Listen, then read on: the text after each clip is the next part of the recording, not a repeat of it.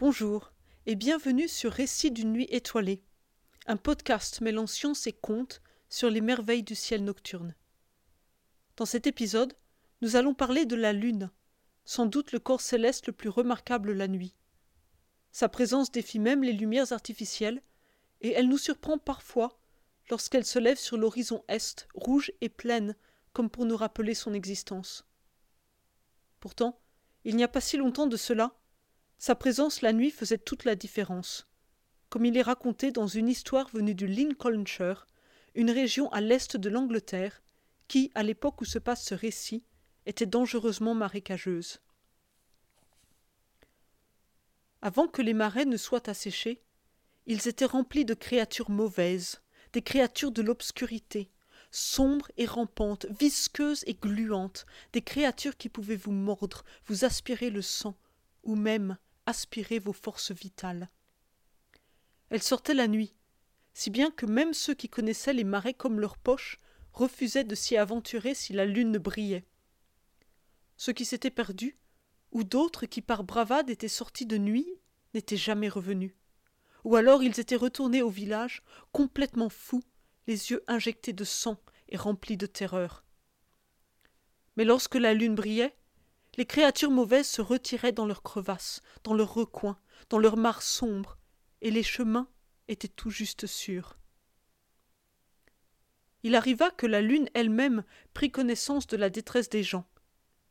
Cela la rendit si triste qu'elle décida de se rendre dans les marais pour juger par elle-même de la gravité de la situation. Alors, juste avant la nouvelle lune, elle mit un grand manteau brun orné d'une capuche noire pour cacher son corps brillant et argenté, et elle descendit sur terre. Elle atterrit au milieu des marais et se mit à suivre un sentier étroit, bordé de hautes herbes et de mares sombres. L'obscurité était presque complète.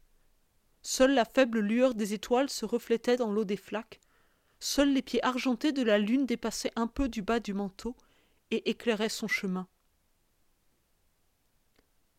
La lune continua à avancer jusqu'au bout du sentier, puis elle sauta d'une touffe d'herbe à l'autre au risque de perdre son équilibre. De part et d'autre, des trous d'eau profonds semblaient l'appeler, s'ouvrant tels des gueules béantes et avides. Elle sentait la présence toute proche des créatures de l'ombre. Puis, alors qu'elle s'approchait d'une mare plus étendue, son pied dérapa sur une pierre et elle tomba dans l'eau noire.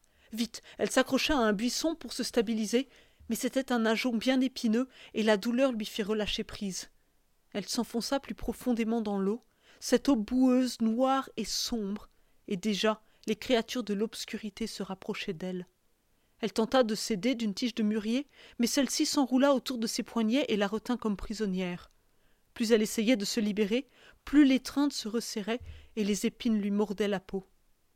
Alors, la lune resta un instant immobile, se demandant que faire, lorsqu'elle entendit une voix d'homme qui se rapprochait. Puis elle entendit ses pas, des pas mal assurés, les pas de quelqu'un qui glissait sur des touffes d'herbe et pataugeait dans la boue. Puis elle vit son visage, un visage rempli de crainte, le visage d'un homme qui s'était égaré et en connaissait les conséquences. Il priait à haute voix et remarqua soudain un mince éclat de lumière qui venait d'une mare, la face de la lune, à moitié cachée sous sa capuche. Peut-être cette lumière lui apporterait-elle un peu de sécurité? Lorsque la lune vit qu'il s'approchait, elle se débattit de plus belle, ne voulant pas l'attirer au fond de la mare avec elle.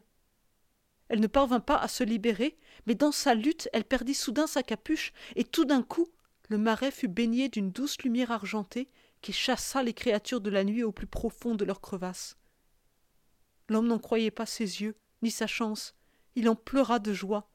Lui qui se croyait perdu, il comprit où il était, il retrouva son chemin et se dépêcha de rentrer.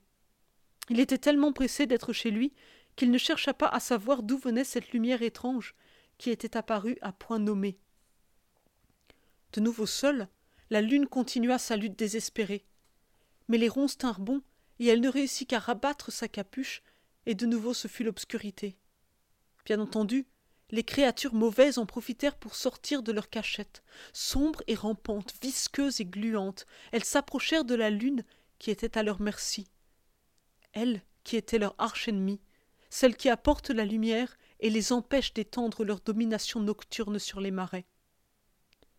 Les créatures se rassemblèrent donc autour de la mare, poussant tantôt des grognements, tantôt des hurlements stridents, se moquant de la lune, montrant leurs dents acérées, jurant et se disputant sur la course à suivre, jusqu'au moment où une faible lueur apparut à l'horizon est. Le jour allait se lever. Il ne leur restait plus beaucoup de temps.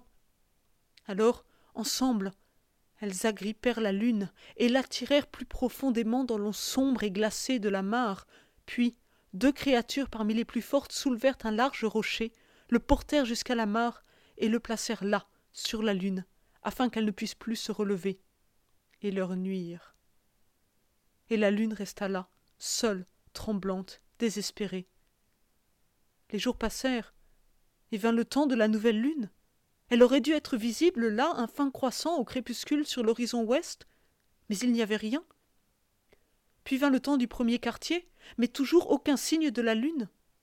Chaque nuit, les créatures de l'ombre faisaient la fête. Chaque nuit, elles devenaient de plus en plus bruyantes. Chaque nuit, elles rampaient de plus en plus près des marais. Alors les gens s'inquiétèrent, tant et si bien qu'ils décidèrent d'aller voir la sorcière à l'orée du village. Peut-être saurait-elle leur dire où la lune avait disparu? Après les avoir écoutés, la vieille femme regarda sa marmite bouillonnante. Elle en remua le contenu de sa cuillère en bois. Elle regarda à nouveau. Mais tout était sombre. Il n'y avait aucune information sur la location de la lune.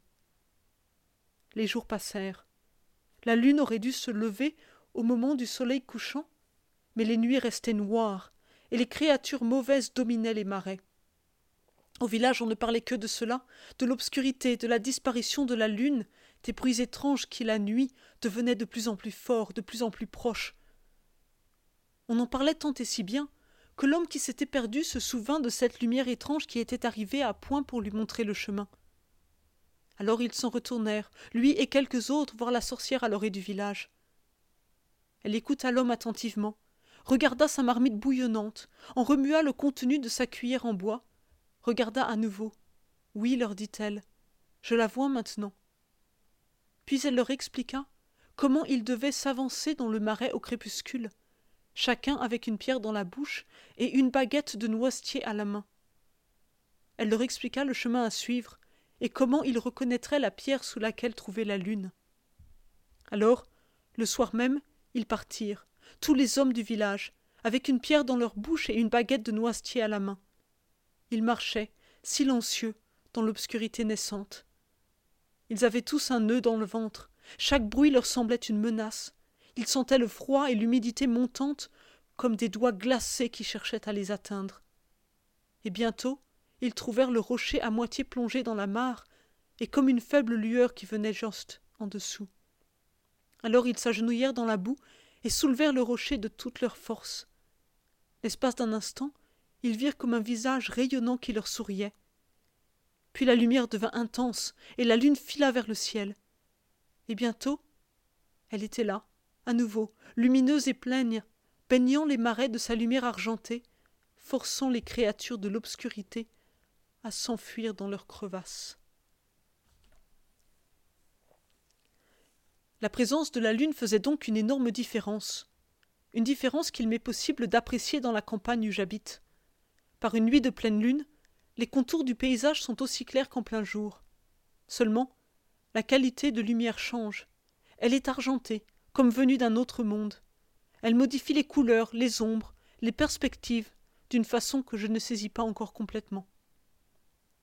Mais quand la lune est absente, eh bien qui sait, toutes sortes de choses peuvent rôder dans l'ombre, des créatures malfaisantes peut-être, ou bien de dangereux criminels tapis dans les recoins sombres d'une ville. Mais voilà qu'au dix-neuvième siècle arrive une technologie déterminée à chasser l'obscurité pour le bon, l'éclairage électrique. Au début du dix-neuvième, le chimiste anglais Sir Davy Humphry avait produit une flamme d'une lumière intense entre deux baguettes de charbon reliées au pôle d'une batterie.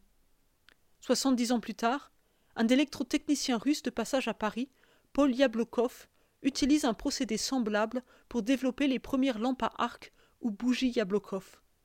Celles-ci sont plus intenses, moins chères et moins dangereuses que l'éclairage à gaz prévalant à l'époque, et dès mille huit cent soixante-dix-sept, elles éclairent l'avenue de l'Opéra, ainsi que les grands magasins du Louvre. D'autres villes européennes suivront l'exemple parisien, mais cette technologie fut utilisée à une toute autre échelle aux États-Unis.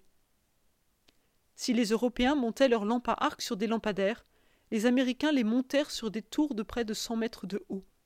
Dans un article publié dans The Atlantic en mars deux mille treize, la journaliste Megan Garber écrivait que les autorités municipales, soutenues par les compagnies électriques, étaient tellement pressées d'éclairer le paysage américain et d'effacer la frontière entre le jour et la nuit qu'ils prirent comme modèle la lune, la source de lumière nocturne la plus intense et la plus fiable.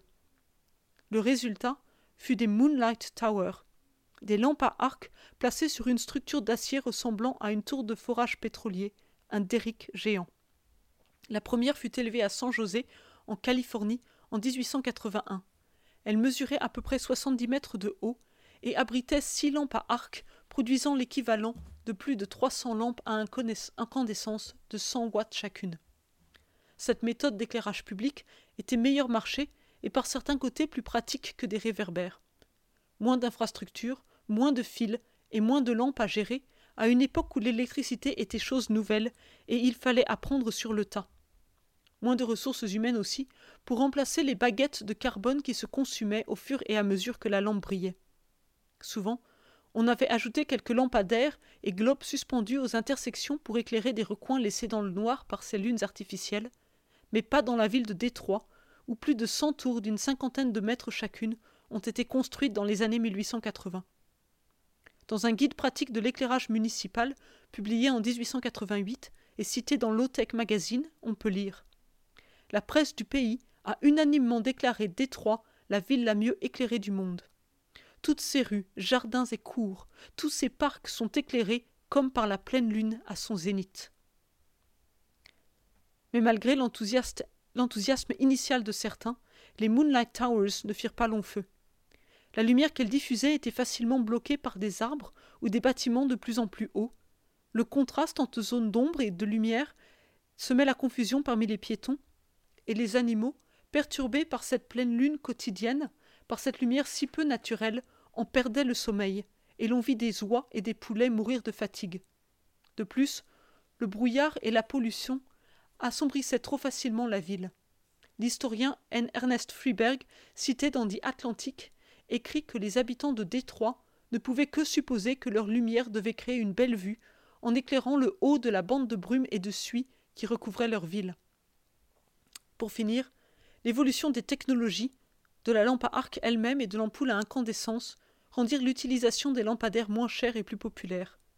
Les tours de Détroit ne furent utilisées que jusqu'aux années mille neuf cent dix, et certaines avaient déjà été revendues à la ville d'Austin au Texas, le seul endroit qui utilise encore ce type d'éclairage, bien entendu équipé maintenant de lampes plus modernes.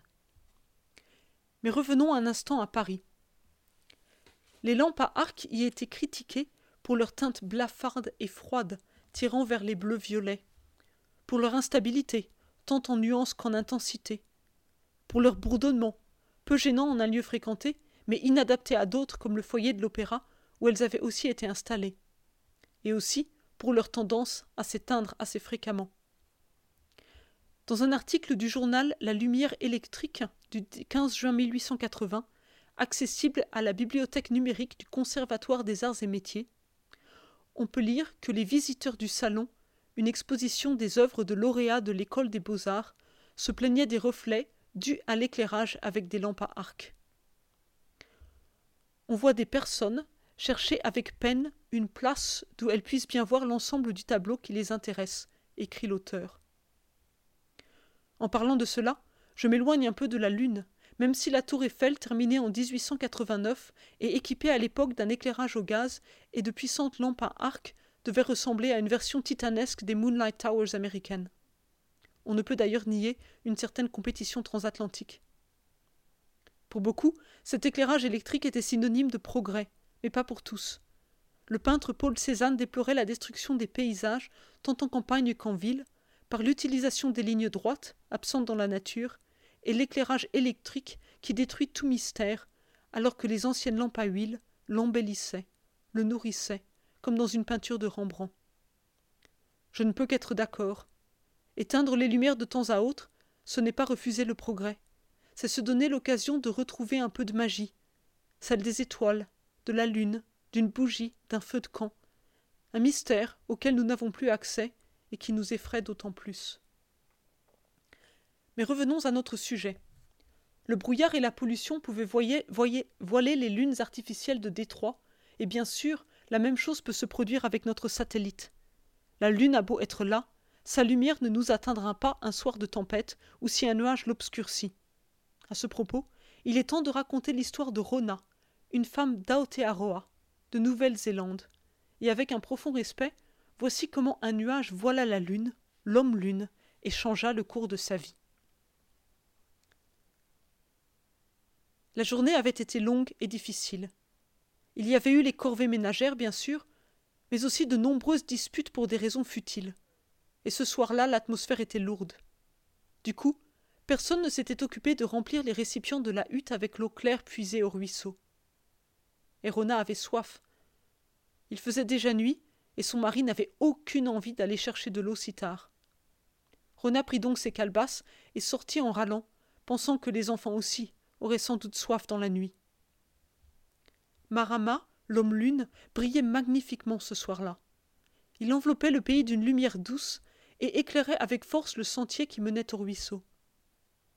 Rona inspirait profondément l'air frais et pur de la nuit, essayant de calmer sa mauvaise humeur, quand un nuage isolé vint soudainement obscurcir la lune. Le chemin fut plongé tout d'un coup dans le noir, si bien que Rona trébucha contre une racine qu'elle n'avait pas vue et se retrouva par terre. Pleine de colère qu'elle était, elle se retourna vers la lune qui apparaissait juste et la couvrit d'insultes. Cela n'était pas chose anodine, et bien entendu, ne plut pas du tout à Marama, qui, avec toute la puissance de sa colère, descendit du ciel et saisit la mécréante. Rona, prise par surprise, affolée et aveuglée par cette lumière soudaine, chercha à se raccrocher à n'importe quoi. Elle eut juste le temps d'agripper une branche d'un arbre gnaillot, mais cela ne servit pas à grand-chose. L'arbre fut déraciné, et Rona se retrouva bientôt sur la lune, avec l'arbre et ses calebasses. De retour au village, les enfants qui avaient soif réveillèrent le mari qui s'inquiétant. Il appela les voisins, tous appelèrent dans la nuit, et l'on entendit comme un chuchotement qui venait d'en haut. Alors, levant les yeux, les villageois virent la silhouette de Rona, avec ses calebasses et l'arbre gnaillot sur la face de la pleine lune. Sans doute ne reviendrait-elle jamais? Rona, de son côté, finit par s'habituer à son nouveau pays et à Marama, son nouveau mari. Elle devint Rona Wakamaotai, Rona qui règne sur les marées. Sans transition, et une fois encore avec grand respect, voici un conte du peuple Aisé, dont les terres se situent à cheval entre la Russie et la Chine, le long des rivières Amour, Sungari et Oussouri. Un vieux pêcheur et sa femme avaient un fils unique. Ils l'avaient marié selon la coutume à une très belle jeune fille qui était venue habiter avec eux. Elle avait le visage d'un ovale parfait, des cheveux noirs luisants, des beaux yeux en amande. Elle était aussi très habile. Elle savait bien sûr coudre et cuisiner, mais aussi pêcher et chasser.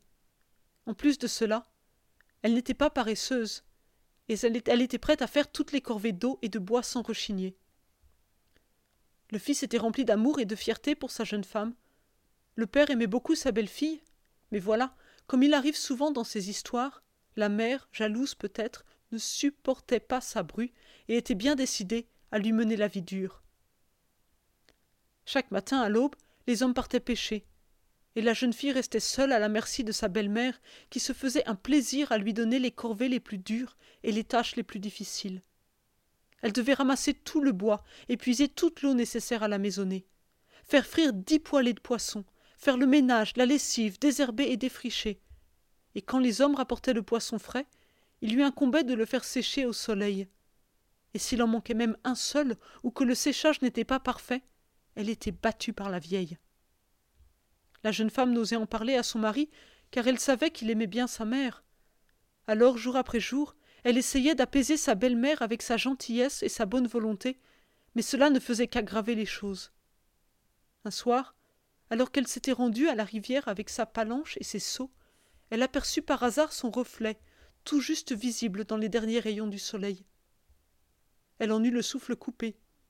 Son visage était si émacié qu'elle était à peine reconnaissable. Ses yeux étaient cernés de noir, ses cheveux avaient perdu leur lustre. Alors elle resta assise, là, au bord de la rivière, la tête sur les genoux, sentant monter son désespoir, ne sachant que faire.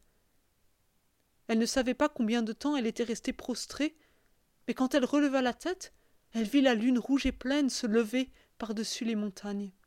« Dieu de la lune, dit-elle, si tu existes, je t'en prie, sauve-moi. Je ne peux plus supporter la situation dans laquelle je vis. » Elle regarda la lune avec intensité. Elle était si belle, mais si lointaine. Alors la jeune fille soupira. Elle remplit ses seaux, mais alors qu'elle s'apprêtait à repartir, une lumière aveuglante l'enveloppa et elle se sentit s'envoler, comme si elle était enveloppée d'un drap blanc argenté qui l'entraînait vers le ciel. Prise de panique, elle hurla et chercha où s'accrocher. Elle attrapa de justesse la branche d'un saule pleureur, mais celui-ci fut vite déraciné, et la jeune fille continua sa course vers le ciel avec l'arbre, ses seaux pleins d'eau et sa palanche. Le dieu de la lune l'accueillit chaleureusement, et elle devint son épouse. Dans la maison, la belle-mère s'impatientait. Elle avait besoin d'eau et insultait sa bru à voix haute pour passer son impatience. Finalement, elle s'élança pleine de fureur vers la rivière, appelant à tue-tête, puis elle leva les yeux, regarda la lune et y aperçut la silhouette de sa belle-fille assise à côté de ses seaux auprès d'un saule pleureur. La vieille rentra chercher d'autres seaux et croisa son mari et son fils qui venaient de rentrer. « Où est mon épouse ? » demanda le jeune homme. « Il est temps de l'oublier, » répondit sa mère avec rudesse. « Je l'ai surprise en train de nous voler, et remplie de honte, elle s'est jetée dans la rivière. » Le garçon eut beaucoup de peine à croire en cette histoire, mais comme sa femme ne réapparaissait pas, il finit par accepter l'idée qu'elle avait pu se noyer. Son chagrin était intense, il perdait goût à la vie. Le vieil homme aussi était triste, et la vieille femme aussi en quelque sorte. Après tout, la jeune fille lui avait tenu compagnie lorsque les hommes pêchaient, et maintenant, elle se retrouvait seule à accomplir toutes les tâches domestiques, et son corps âgé rechignait. Les jours passèrent, et un mois plus tard, le jeune homme était si triste qu'il partit s'asseoir près de la rivière, là où un arbre avait été déraciné mystérieusement le soir de la disparition de son épouse. La nuit vint, et la lune se leva, pleine et rouge au-dessus des montagnes. Il la regarda intensément, et quelle ne fut pas sa surprise d'y découvrir sa femme, avec ses seaux et sa palanche, debout sous un saule pleureur. « Reviens, je t'en prie, lui dit-il. »« Je ne peux pas, répondit-elle. Ta mère me maltraitait, et toi tu n'as rien remarqué. Le dieu de la lune est venu à mon secours, et je suis son épouse maintenant. » Et le jeune homme vit avec désespoir comment il souleva sa palanche, la cala entre ses épaules, et disparut dans la lune. Depuis, chaque nuit de pleine lune, il revient vers la rivière pour y déposer des offrandes de raisins et de poires pour l'épouse qu'il avait tant aimée.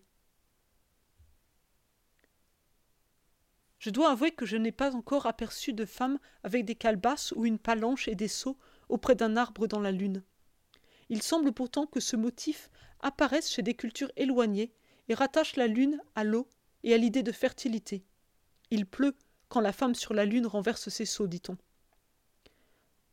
Un thème similaire se retrouve en, se retrouve en mythologie scandinave, dans l'Edda en prose, écrite au treizième siècle par le poète islandais Snorri Sturluson. Il est écrit « Lune fut chargée de conduire l'astre dont il avait pris le nom, et enleva de la terre, au moment où il s'éloignait de la fontaine de Birger, deux enfants appelés Bill et Yuki. Ils portent sur leurs épaules un seau nommé Seg, et une palanche appelée Simule. Ils suivent toujours la lune, comme on peut le voir de la terre. » En ce moment, la lune est un premier croissant, visible, visible au sud-ouest, au coucher du soleil. Tous les soirs, au fur et à mesure qu'elle croît, elle apparaît de plus en plus à l'est, jusqu'au moment de la pleine lune, le trois août, où elle se lèvera au coucher du soleil. Peut-être qu'à ce moment-là, vous arriverez à voir la femme, ou même les deux enfants sur la lune ? Je vais certainement essayer. Après cela, la lune va décroître et se lever de plus en plus tard, si bien que les premières heures de la nuit seront plongées dans l'obscurité. Je vous invite alors à trouver un endroit sombre et à observer les étoiles qui apparaissent en premier, celles qui sont les plus brillantes. Nous parlerons d'elles dans le prochain épisode. Un grand merci d'avoir écouté ce podcast. Si cela vous a plu, n'hésitez pas à le partager. N'hésitez pas non plus à m'envoyer tout commentaire. Merci et à la prochaine fois.